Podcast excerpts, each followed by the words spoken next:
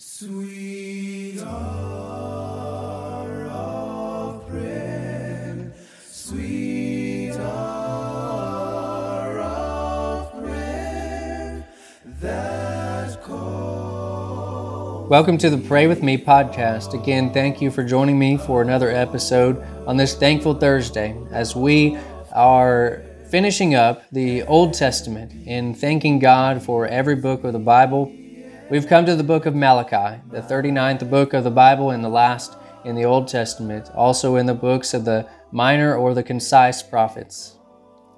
It is a book of remembrance as well as a book of preparation. And you could date it in the post exile uh, after the return from Babylon, so sometime uh, clearly after 536 BC, but many say that it, it is one of the last books before the Old Testament closes and, and the New Testament opens, and I believe that is correct. And so maybe it's dated to be about 450s BC.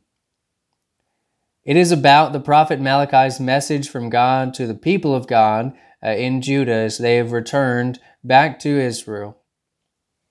In Malachi chapter 3, verse 1, God says, Behold, I send my messenger, and he will prepare the way before me.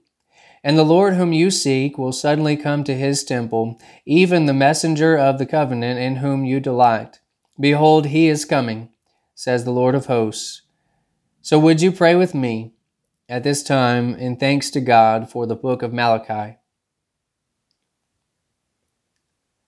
Father in heaven, we thank you for your inspired word, the Bible, for its perfection and its completion in all that we need and its guidance for our lives. Father, we thank you for the book of Malachi within it and how the, this book reveals to us that your people must learn from the past to not repeat the mistakes that they made, and that you call for your people to be prepared for the coming of your Son. And Malachi calls for the people to be prepared for that first coming of your Son.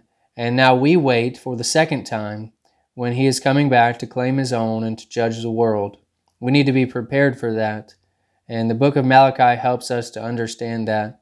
The book of Malachi, Father, we thank you for the stories of the real people found within it, of Malachi and his courage to present a difficult message uh, to people who needed to understand that they did not need to go and repeat the same mistakes that they made to put them into captivity because God was uh, going to just speak through Malachi, and, and until Jesus came, there would be no other speaking through any prophet.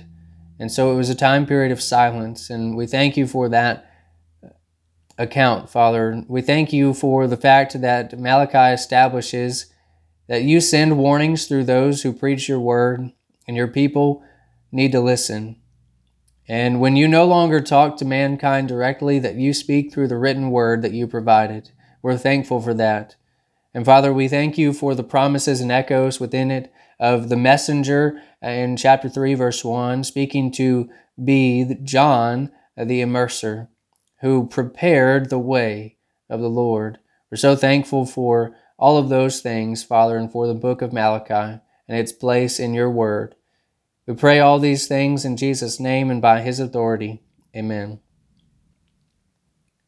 Again, thank you for joining me in prayer this morning. Remember to pray like it all depends on God, but to work like it all depends on you. Until next time. My soul